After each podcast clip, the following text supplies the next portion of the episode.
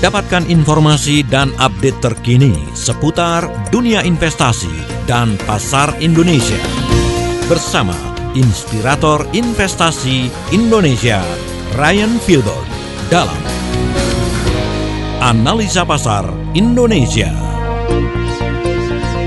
Selamat sore smart listeners di mana pun Anda berada dan juga tentunya kepada sahabat Sonora di mana pun Anda berada Kembali di sore hari ini. Wih kita ketemu lagi Rabu ketemu Rabu di tanggal 6 Mei tahun 2020 Masih bersama saya Ryan Filbert. Senang sekali saya masih bisa menyapa Anda semua dalam acara analisa pasar Talk show analisa pasar yang sudah reguler setiap minggu. Ah, senang sekali akhirnya saya diberikan kesempatan oleh Smart FM untuk bisa siaran terus setiap hari Rabu menyapa Anda semua dan seperti biasa banyak hal-hal menarik sepanjang satu minggu ini yang bisa kita uh, obrolkan dalam analisa pasar. Tentunya pertama kali dalam analisa pasar seperti kebiasaan kita setiap minggu kita akan membahas langsung dari pergerakan indeks harga saham gabungan. Yes, betul sekali bahwa dalam satu minggu ini seperti yang kita sudah bicarakan bahwa pergerakan akan bisa sangat volatile dan bisa saja tidak mengalami pergerakan ya iyalah ya kalau nggak volatile ya nggak bergerak gitu ya. Ini gimana si Ryan ini ya? Jadi kalau kita perhatikan pada perdagangan hari ini kita mengalami penurunan sebesar 0,46% dan kembali pada level 4608 dan selama satu minggu kita mengalami kenaikan 1,75% ya lumayan bagus karena di minggu sebelumnya kita nggak mengalami pergerakan relatif berada dibuka dan ditutup pada kondisi yang sama tapi kalau kita perhatikan bahwa dalam kondisi satu minggu terakhir sebenarnya indeks harga saham gabungan hanya mengalami kenaikan dari tanggal awal ya tentunya dari satu minggu lalu sampai dengan tanggal 30 April dan tanggal satunya sudah mulai mengalami uh, flat penurunan langsung drop penurunannya dan bergerak relatif datar. Jadi masih dengan view yang sama bahwa sebenarnya indeks harga saham gabungan pada saat ini masih tidak bisa meninggalkan area yang sudah kita bicarakan sebelumnya di level 4480 sampai dengan level 4800 dan masih dalam range tersebut banyak informasi-informasi di mana target uh, eh, GDP kita juga pertumbuhan ekonomi kita tidak tercapai di bawah ekspektasi. Dan itu menjadi suatu hal yang nggak uh, usah heran lah ya ibaratnya dalam kondisi seperti ini tapi ada beberapa berita-berita yang uh, cukup menguatkan kita juga. Sebelum kita akan bahas mengenai isu-isu sentimen terhadap berita, kita akan berpindah ke pergerakan. Wow, pergerakan dolar pada hari ini sangat seru ya. Kalau kita perhatikan pergerakan pada hari ini uh, ditutup pada level 15.000 namun terasa terjadi fluktuatif sekali di akhir-akhir perdagangan jadi sempat ditarik naik sampai dengan level 15.125 dan pada hampir menjelang sore akan ditarik menjela di ke bawah ke 15.035 dan akhirnya kembali di level 15.045 dan satu minggu kita berada pada pelemahan sebesar 1,63 persen. Kalau pelemahan ini dalam view ini adalah US dollar yang dalam posisi melemah justru ya, karena saya mengambilnya adalah US dollar terhadap e, rupiah bukan sebaliknya. Nah, Lalu kalau kita geser dari pergerakan harga yang bisa kita perhatikan pertama yang selalu jadi patokan adalah harga pergerakan harga emas. Sebenarnya pergerakan harga emas selama minggu ini relatif tidak mengalami pergerakan. Um, kalau dalam kondisi analisa teknikal mungkin lebih kepada tahapan konsolidasi. Dalam pergerakan ini saya lebih melihat ada kecenderungan turun dan level tertinggi masih ada dipegang pada tanggal 14 April yaitu pernah mencapai 1746 sisanya masih dalam kondisi yang flat. Lalu kalau kita bergerak ke pergerakan harga, wah ini nih yang seru nih dalam satu minggu nih banyak jadi orang kaya baru nih ya.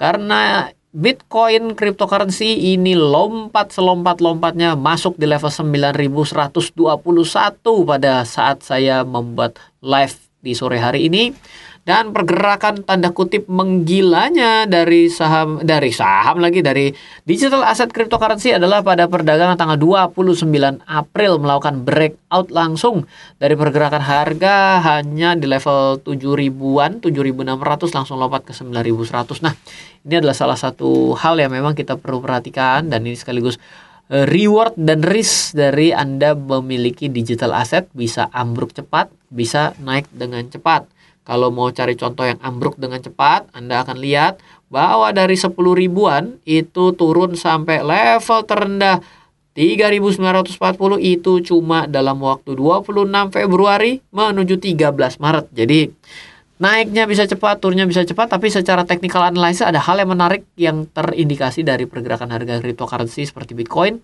adalah uh, teknikalnya memungkinkan akan menguat selanjutnya karena ada posisi cup and handle. Wah, pokoknya saya tidak akan bahas hal-hal yang begitu rumit yang akhirnya membuat Anda smart listeners dan juga sahabat Sonora mungkin agak bingung karena yang tidak keep in touch langsung dengan dunia keuangan nanti akan menjadi tambah bingung. Ya. Jadi sebenarnya sampai dengan sore hari ini, hari ini live saya cukup padat karena dari pagi diminta untuk Bursa Efek Surabaya untuk bukan Surabaya, Jawa Timur tentunya untuk sharing mengenai bagaimana dengan kondisi pasar pada saat ini. Saya mencoba untuk memberikan review bahwa pada hari ini ya sebagai seorang trader Anda tetap bisa mengambil keuntungan tapi Anda harus disiplin. Sedangkan bagaimana bila Anda menjadi seorang investor pada hari ini mungkin Anda kekhawatirannya tinggi karena tidak melihat masa depan. Iyalah siapa yang sudah lihat masa depan? Emang ada yang punya bola kristal kan nggak ada juga gitu ya. Dan apalagi kemarin ada annual meeting dari Berkshire itu perusahaannya Om Warren Buffett yang dalam beberapa sesi uh, menjadi suatu pertanyaan dan fokus khusus bahwa Warren Buffett pada saat ini memegang cash begitu besar sehingga banyak orang yang mengatakan kok nggak sinkron ya Eh, Warren Buffett tetap mengatakan bahwa lebih baik investasi tapi dia sendiri memegang cash. Nah, ini juga menjadi suatu hal yang menarik untuk kita uh, telisik lebih lanjut dalam sore hari ini ya. Semoga kita bisa berbincang-bincang dengan materi yang begitu banyak dan saya bisa memberikan insight-insight kepada Anda. Lalu kalau siang tadi saya ada webinar dari YouTube channel saya. Ya, halo jangan lupa dong coba uh, intip-intip YouTube channel saya lumayan boleh jualan colongan di YouTube channel saya di Ryan Filbert RF channel. Itu kita banyak sekali memberikan inspirasi dan juga pada hari ini saya kebetulan ada webinar series yang berbicara bahwa ada peluang Anda untuk kerja dari rumah yang saya usulkan karena saya juga sudah lakukan dalam beberapa tahun terakhir. Saya menulis 17 judul buku saya mendapatkan royalti saya sharing cukup banyak mengenai bagaimana menjadi penulis yang konsisten yang memberikan manfaat bagi semua orang dan juga bagaimana caranya agar Anda bisa mendapatkan keuntungan dari itu. Ya jadi dalam kondisi pada hari ini yang harus Anda pikirkan adalah tidak bisa yang namanya single stream of income atau yang bisa disebut dengan multiple stream of income atau other stream of income. Jadi tema besar sore hari ini yang ingin saya bagikan kepada Anda semua adalah mengenai multiple stream of income dan juga beberapa isu-isu yang bisa kita bahas. Oke, kita akan lanjut di sesi kedua. Sebelum itu saya ingin informasikan kepada Anda pada bulan Mei ini tim saya membuat sebuah tema kelas yang menarik sekali yang mungkin kita bisa bicara nanti di sesi keempat tapi berbicara mengenai aset planning bagaimana caranya Anda bisa mengoptimalkan aset yang Anda miliki. Karena kebanyakan orang salah dalam mengalokasikan aset ataupun investasi yang mereka miliki sehingga dalam kondisi yang gonjang-ganjing bumi gonjang-ganjing mereka justru malah kehilangan aset asetnya. Kita akan lanjut nanti bila Anda mau mendapatkan sharing dari saya lebih lanjut mengenai belajar investasi selama 30 hari saya juga membagikan gratis. Silahkan Anda tulis AP spasi nama Anda, spasi alamat email dan juga nomor handphone dan kota domisili Anda, kirimkan ke 08 12 11 12 959 sekarang. Kita akan lanjut di sesi kedua. Tetaplah bersama kami dalam talk show interaktif Analisa Pasar Indonesia.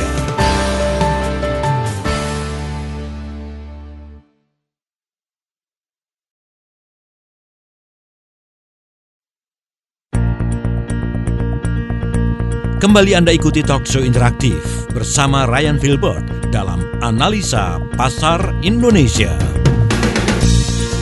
Welcome back di Analisa Pasar. Masih bersama saya Ryan Filbert. Dan kita sudah masuk di sesi kedua. Pada sesi pertama seperti biasanya Smart Listener dan sahabat Sonora Kita ngobrol-ngobrol mengenai kondisi selama satu minggu ditinggal saya. Loh lo ditinggal saya? Keren amat. Ya kita tidak membahas uh, setiap hari Tapi setiap hari Rabu Bagi Anda yang baru saja mendengar Analisa Pasar Maka apa yang Anda dengarkan ini adalah talkshow reguler bersama saya Dan Anda bisa mendapatkan informasi terkait inspirasi investasi, bisnis dan strategi. Kita akan bahas juga terkait dengan perekonomian yang terupdate ya. Tentunya kita tidak mungkin sebagai orang uh, biasa kita tidak mau tahu mengenai perekonomian negara, perekonomian global. Kenapa? Karena kalau Anda tidak keep in touch bisa saja Anda justru tertinggal. Contoh sederhana, ada suatu kejadian yang menarik. Anda mungkin pernah dengar dalam beberapa tahun yang lalu ada handphone yang begitu legend. Mereknya adalah Nokia.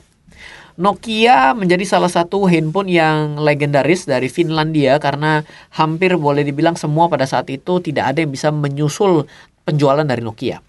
Tapi tiba-tiba Nokia tidak melakukan kesalahan apa pun, lalu dia tetap memproduksi tapi orang makin lama makin tidak mencari Nokia. Mereka akhirnya berpindah ke BlackBerry. BlackBerry tidak lama langsung pindah dengan masuknya era Android. Lalu tiba-tiba masuk Samsung. Oh semua merek ini disebutin bagaimana ini Ryan ya?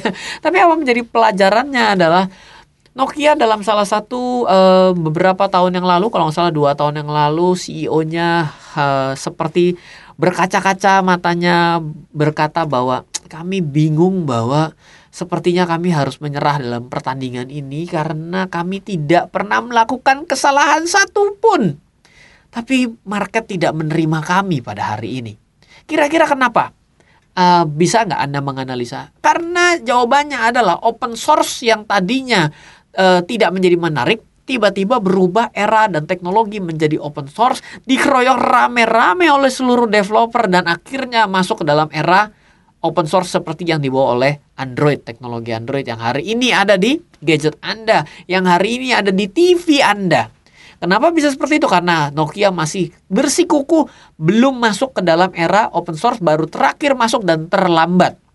Di mana pada waktu itu Nokia masih bertahan dengan simbiannya. Lu kenapa Ryan bisa tahu ya? Karena kita ikut perkembangan teknologi, kita mengikuti hal-hal seperti ini, walaupun kita nggak perlu menjadi full stack developer, meskipun kita tidak perlu menjadi ahli telekomunikasi sebagai pakar telematika sekalipun gitu ya, untung nggak bukan pakar telepati gitu ya. Anda tetap harus keep in touch sehingga Anda tahu bisnis Anda ini harus dikembangkan ke arah mana. Jadi makanya saya selalu bilang sebagai seorang investor yang tidak gaul dengan perkembangan zaman, menurut saya agak lucu. Kenapa? Ya Anda bisa bertahan pada bisnis-bisnis yang memang itu-itu saja, namun bisnis-bisnis yang tidak mengikuti perkembangan zaman, biasanya growth-nya tidak akan luar biasa. Dan pada hari ini kalau Anda mau menyusul income, investasi, aset, dan net income apa pun dari orang-orang yang hari ini sudah lebih dulu dari Anda, caranya adalah Anda harus tahu titik mana mereka tidak ngegas, Anda ngegas, tapi Anda juga harus bisa ngerem. Bagaimana caranya Anda ngegas adalah dengan cara keep in touch dengan yang mereka tidak miliki. Sehingga Anda leading. Kalau tidak Anda ya sudah tertinggal startnya, di lintasan larinya Anda tidak speed up, akselerasinya nggak ada, ya akhirnya Anda ya udah sayonara goodbye my love. So, itu yang menyebabkan kenapa Anda harus selalu keep in touch, keep in touch dengan dunia keuangan, dunia bisnis dan perkembangan-perkembangan dari uh, era yang pada hari ini sedang terjadi. Nah, sebelum itu saya akan kembali mengingatkan kepada Anda, buset saya belum ngomong apa-apa, sudah hampir 5 menit saya ngomong ini ya. Saya akan mengingatkan kembali kepada Anda, saya akan sharing banyak hal pada sore hari ini yang uh, terakhir tentunya nanti di sesi keempat saya akan cerita bahwa penting sekali berbicara mengenai menyikapi aset yang benar. Banyak orang memiliki aset yang salah. Contoh sederhana, dalam beberapa hari yang lalu Instagram dan teman-temannya diramaikan dengan orang yang nilai penghasilan 80 juta rupiah, dia punya rumah, rumahnya 3 miliar, habis itu punya mobil mewah, begitu tidak bekerja dua bulan langsung jadi neraka. Kenapa? Pertama, dia salah dalam berinvestasi. Setelah dia berinvestasi salah, dia juga menggunakan arus uang yang salah.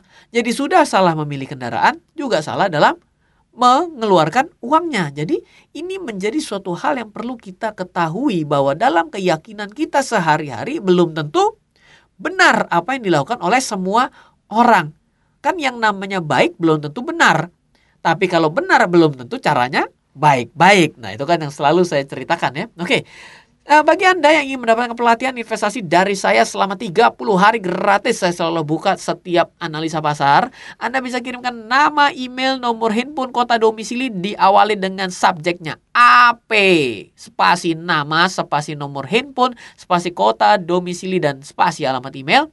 Kirimkan ke 0812 11 12 959. Nah, di sesi kedua ini saya sudah berjanji kepada Anda semua saya akan coba membahas sedikit mengenai pertumbuhan ekonomi hanya 2,97 persen dan pada pagi hari tadi juga Bapak Presiden Joko Widodo sudah mengemukakan bahwa ini masih relatif baik. Saya juga setuju.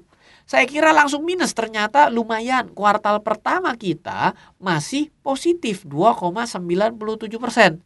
Tapi Anda juga bilang, lu kan targetnya tidak segitu. Kalau dibandingkan pertumbuhan kuartal 4 2019 tidak segitu. Kalau dibandingkan year on year tidak sebagus itu. Yes.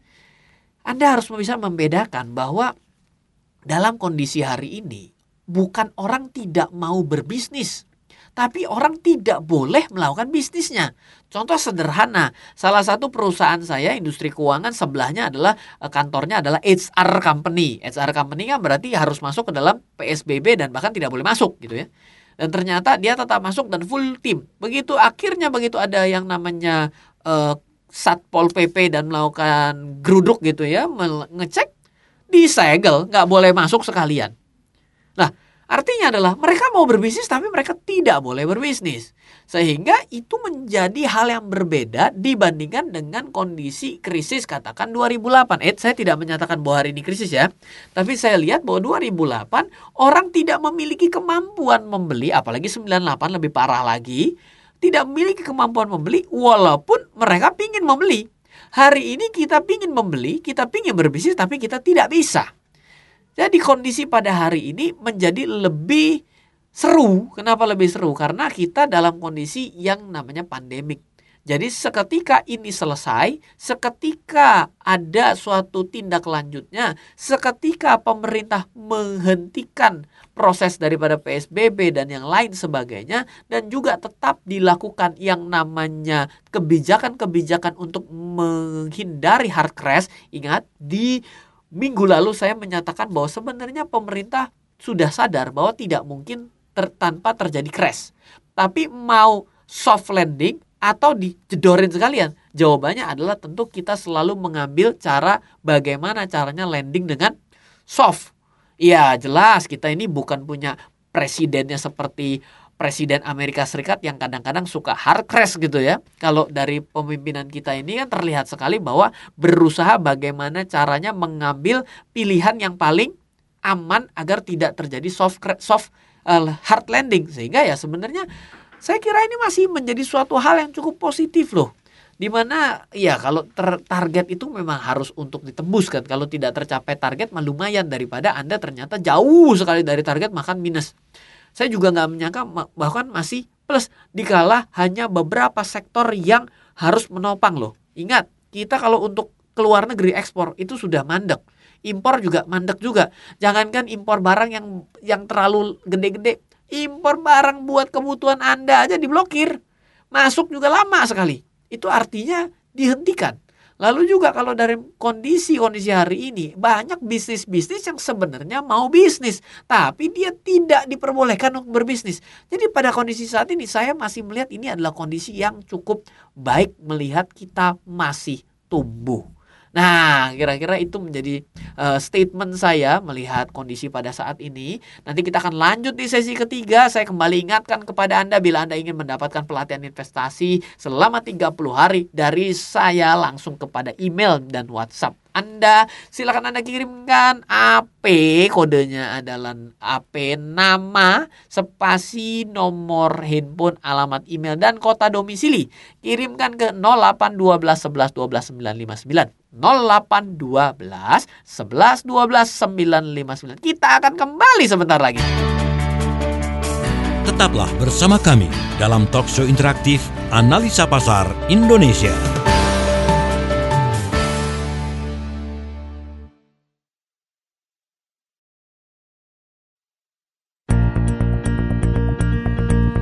Kembali Anda ikuti talkshow interaktif bersama Ryan Filbert dalam Analisa Pasar Indonesia.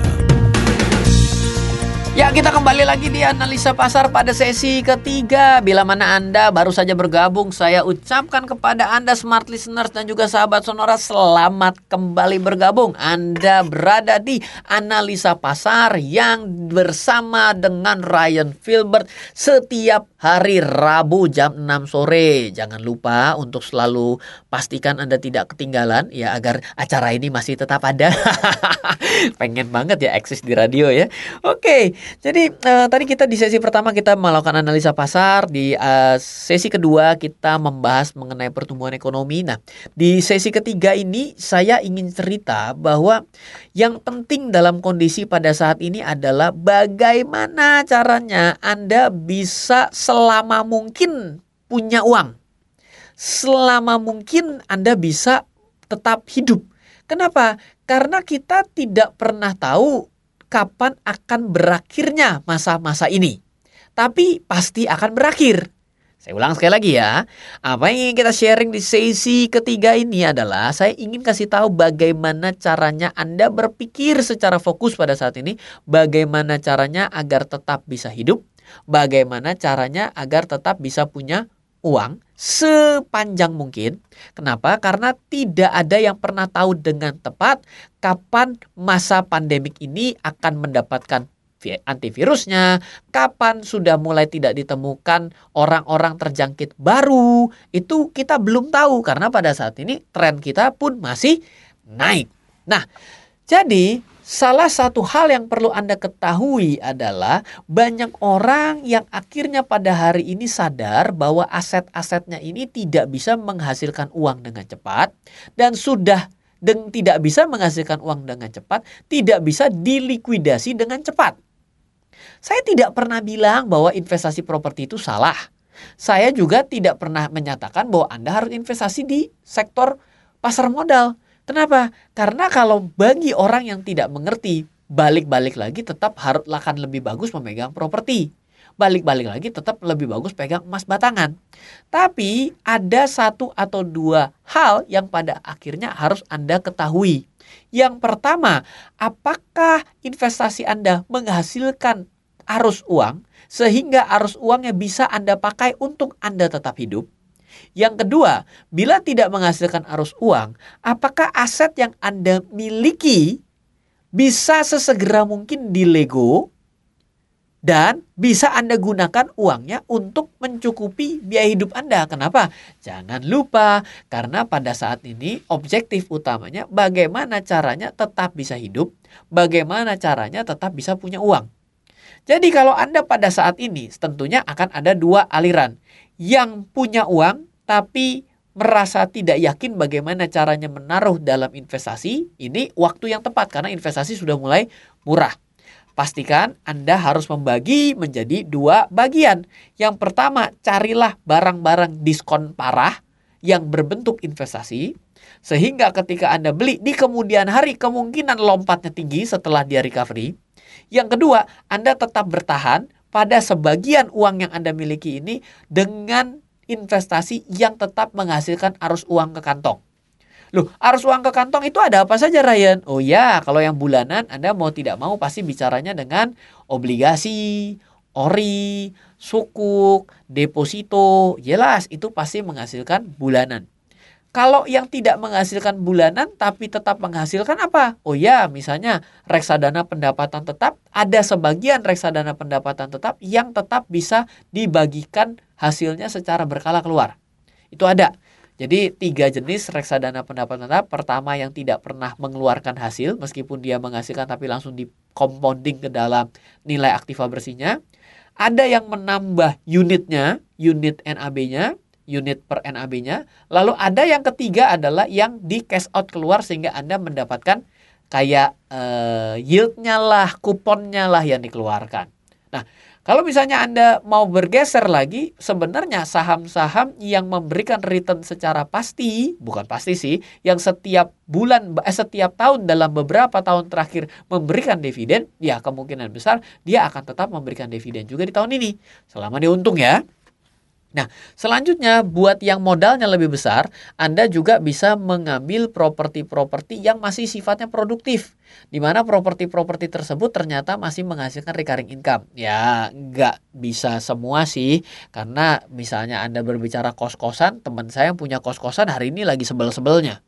Ada beberapa yang sudah tidak bekerja, mau diusir, sudah cukup loyal 2-3 tahun, tapi akhirnya minta untuk tidak bayar kos-kosan sampai dengan bulan Juni karena baru saja di PHK dan baru saja dirumahkan tanpa digaji selama tiga bulan terakhir. Ya, ini adalah resiko dalam sektor real. Ataupun Anda tetap bisa fokus untuk bisa melakukan uh, upgrade terhadap usaha Anda sehingga usaha Anda tetap jalan. Contoh sederhana, ada salah satu perusahaan TBK. TBK itu adalah dijual sahamnya di Bursa Efek dia ini adalah pemain restoran dari mall ke mall yang sangat terkenal, tapi tidak begitu gencar dalam penjualan makanan ke rumah. Tapi begitu mallnya pada ditutup, akhirnya kan dia pilihannya adalah tetap buka di mall itu bawa karyawannya masuk tapi dengan keadaan sepi-sepi ataupun akhirnya dia mengambil suatu uh, alternatif baru dengan cara membuka catering ke rumah dia SMS-in, dia WhatsAppin semua database dari membernya. Dan akhirnya dia jasanya diantar ke rumah untuk catering selama satu minggu, sehari tiga kali diantar untuk makanannya pagi, siang, sore, malam, pagi, siang, malam tentunya ya, selama tujuh hari. Artinya kita harus bisa menghasilkan tetap uang karena apa? Karena kita tidak pernah tahu berapa lama. Kalau ini sudah di shutdown kan selesai sudah gitu ya. Jadi menjadi suatu poin yang sangat penting sekali. Apakah aset Anda hari ini sudah bisa Anda geser-geser ke tempat yang produktif? Kalau Anda tidak geser ke tempat yang produktif, apakah aset yang Anda miliki itu datangnya dari modal Anda atau dari hutang? Kalau dari hutang, ah udah kembali ke pembicaraan kita di minggu yang lalu. Di minggu lalu kita sudah ngomong bahwa hutang ini akan sangat berbahaya karena hutang adalah kepastian pendapatan Anda pada saat ini tidak pasti. Ya jalan satu-satunya adalah dengan Anda kembali mencari pendapatan baru bila Anda sudah gagal untuk semuanya sudah dihemat. Bagaimana caranya? Ya udah, berarti saatnya untuk masuk ke dalam babak yang baru yaitu menambah pendapatan sehingga Anda memiliki multiple stream income. Oke, kira-kira itu di sesi ketiga ini. Saya akan kembali mengingatkan nanti di sesi keempat saya akan berbicara mengenai pentingnya aset planning dan pada sesi ketiga ini saya juga tidak segan tidak bosan-bosannya untuk menginformasikan kepada Anda bila Anda ingin mendapatkan pelatihan investasi selama 30 hari dari saya, saya selalu membagikan selama siaran ini. Silakan Anda ketik AP spasi nama, spasi kota domisili dan nomor handphone dan alamat email Anda kirimkan ke 08 12 11 12 959. 08 12 11 12 959. Kita akan masuk ke sesi keempat. Tetaplah bersama kami dalam talk show interaktif Analisa Pasar Indonesia.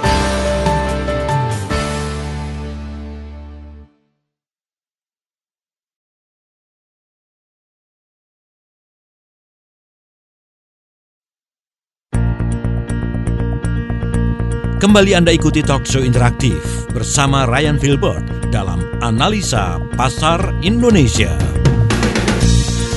Welcome back di Analisa Pasar. Masih bersama saya Ryan Filbert. Terima kasih Anda masih bersama dengan saya dan tentunya Smart FM kepada Smart Listeners. Thank you Anda masih mendengarkan acara dari siaran di Smart FM dan juga tentunya kepada sahabat Sonora.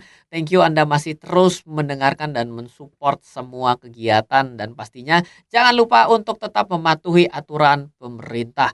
Oke, di sesi keempat ini saya akan berbicara mengenai yang namanya aset planning.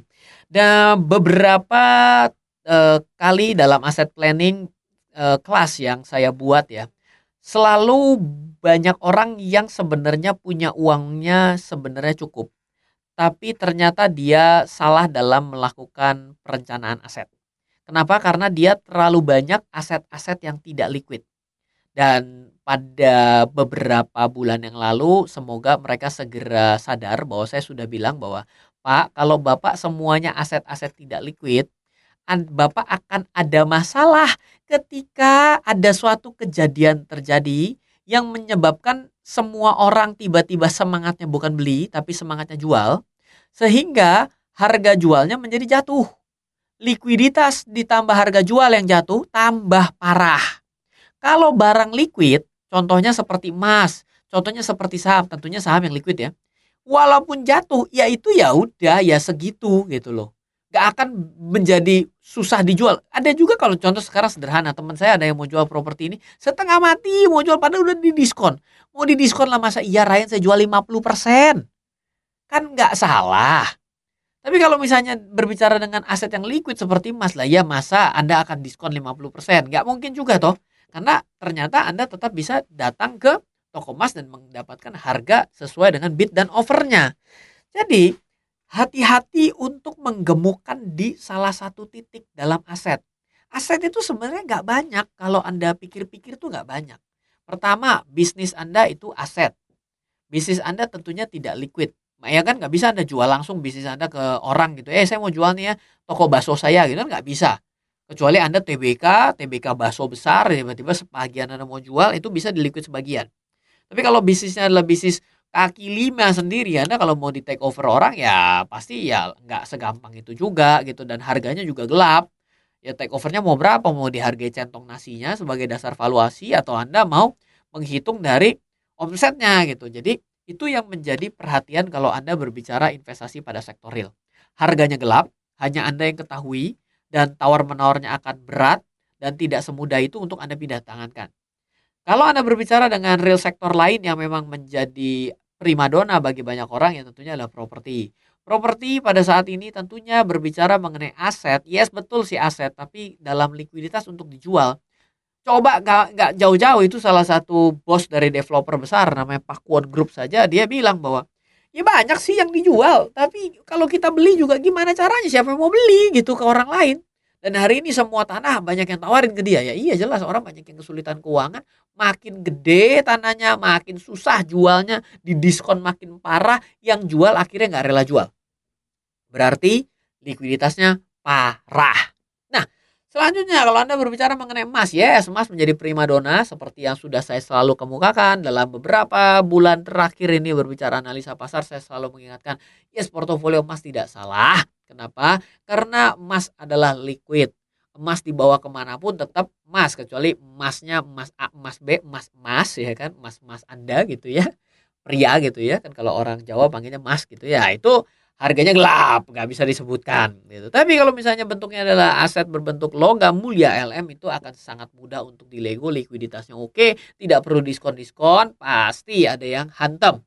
Berarti likuiditas emas itu unggul, tidak unggulnya adalah kalau Anda semua punya emas dalam jangka panjang, emas tidak memberikan pertumbuhan. Emas hanya bisa menjadi nilainya selalu sama ditukar dengan barang. Ini yang salah kalau Anda berpikir seluruhnya all in pada investasi emas. Nah, sedangkan kalau Anda geser lagi, misalnya, oke, okay, saya mau yang mendapatkan recurring income dong, sesuatu yang mendapatkan secara berkala, seperti yang tadi kita bicarakan di sesi ketiga.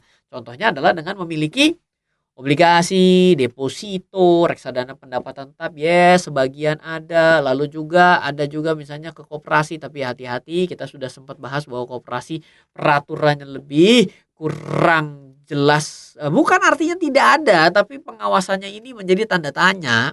Dan akhirnya bisa terjadi mismanagement di sana atau Anda mau investasi di peer to peer lending di fintech lending ya boleh saja pinjol pinjol pinjaman online Anda menjadi lendernya. Tapi harus Anda tahu dengan baik apa yang Anda lakukan memiliki risiko lebih tinggi meskipun menghasilkan pendapatan secara berkala. Nah, lalu nggak bisa juga Anda stay di sebelah sana, di situ saja, tapi Anda juga bisa geser ke aset-aset yang memiliki risiko tinggi. Let's say kita bicara mengenai saham. Lalu ada beberapa dari yang mengikuti aset planning kelas saya juga eh, tidak begitu ingin untuk masuk ke dalam sektor-sektor yang berisiko ke, seperti saham. Saya bilang begini Pak, Bapak saya sudah tahu Bapak sudah cukup kaya, punya uang banyak, tapi aset-aset Bapak ini tidak memiliki likuiditas yang cukup. Untungnya Bapak masih memiliki aset-aset likuiditas yang tidak liquid ini seperti properti itu disewakan. Nah, boleh nggak Pak? Kita sepakat-sepakatan aja di sini kalau Bapak tidak nyaman dengan risiko di pasar modal, maka boleh nggak? Kalau untungnya saja, Anda hitung untungnya di setahun kan, ataupun di dua tahun kan, dalam kondisi saat ini, untungnya itu yang Anda geser ke sektor yang berisiko. Ke instrumen yang berisiko seperti katakanlah di saham, ada juga ya orang yang transaksi di luar negeri di CFD, digeser. Loh, Ryan kenapa harus begitu? Iya Pak, karena apa? Karena kalau Anda ternyata bisa bertahan dan akhirnya Anda bisa juga memiliki aset yang liquid dan menghasilkan return yang tinggi di mana Anda membeli dengan harga terdiskon, Anda bisa mempercepat return dalam investasi Anda. Jadi boleh dibilang saya selalu menyarankan bagi orang yang sudah memiliki uang dalam jumlah banyak dan ternyata dia sudah kuat putarannya untuk bisa diinvestasikan, di reinvest ke tempat yang berisiko, itu nggak salah. Sehingga apa? Sehingga uangnya itu bisa bekerja lebih optimal. Meskipun sih nggak bisa optimal-optimal banget karena return yang didapat dari aset yang berisiko ini akan menjadi lebih kecil karena diinvestasikan hanya dari anaknya. Tapi nggak apa-apa. Karena apa? Karena nantinya ketika seiring dengan waktu Anda menggeser dari profitnya saja karena dia juga sudah cukup punya uangnya cukup ya karena sudah bisa beli properti kan pasti uangnya cukup digeser nanti lama kelamaan returnnya akan mengimbangi dan si aset yang beresiko ini akan juga menghasilkan sesuatu yang aman yaitu dividen yang juga cukup tinggi jadi ini menjadi ketemu di tengah itulah pentingnya kita menggunakan seluruh aset sehingga bisa menjadi multiple stream of income buat kita sehingga kita tidur pun bisa tetap mendapatkan uang. Kalau Anda tidak bisa mengoptimalkan seperti ini, Anda akan jadi masalah. Satu, Anda bisa jadi terlalu over liquid sehingga Anda punyanya aset-aset berisiko semua. Begitu pasar turun, Anda tidak punya kekuatan untuk membeli lagi karena uang Anda sudah terlanjur masuk. Tapi kalau Anda semuanya di tidak liquid, Anda akan jadi masalah karena Anda akan kesulitan cash flow. Toh ketika Anda butuh uang, Anda tetap bisa ngambil dari untungnya pada aset yang beresiko seperti saham ini. Dari untungnya Anda saja, Anda bisa tarik. Toh ini menjadi investasi yang liquid juga. Jadi bagaimana caranya Anda bisa menjaga dari dua ini untuk bisa menghasilkan multiple stream of income bagi Anda. Oke, kita sudah sampai di ujung acara pada analisa pasar sore hari ini dan kalau saya untuk analisa pasar melihat prospek ke depan saya tetap melihat bahwa tidak bisa bergerak lebih banyak, kita tetap harus mendapatkan konfirmasi dari selesainya pandemik ini baru kita bisa melihat dengan lebih jauh lagi. Oke, bila Anda ingin mendapatkan informasi terkait dengan aset planning yang diadakan secara online oleh tim saya, di mana tim saya memang sudah sangat siap dengan online class yang selalu bisa bisa selalu riset dan Anda bisa mengakses seluruh materi-materi sebelumnya, maka Anda boleh kirimkan nama email dan nomor handphone Anda dengan menambahkan AP. Jadi selain Anda nanti bisa mendapatkan belajar investasi selama 30 hari, nanti juga akan dihubungi oleh tim saya untuk bisa mendapatkan informasi lebih lanjut. Kirimkan nama, email, dan nomor handphone serta kota, kota domisili Anda ke 0812 11 12 959. Dari saya Ryan Filbert, salam investasi untuk Indonesia. Baru saja Anda simak ulasan mengenai pasar Indonesia dan berbagai peluang di dalamnya dalam talk show Analisa Pasar Indonesia bersama inspirator investasi Indonesia, Ryan Filbert. Sukses untuk bisnis Anda. Terima kasih dan sampai jumpa.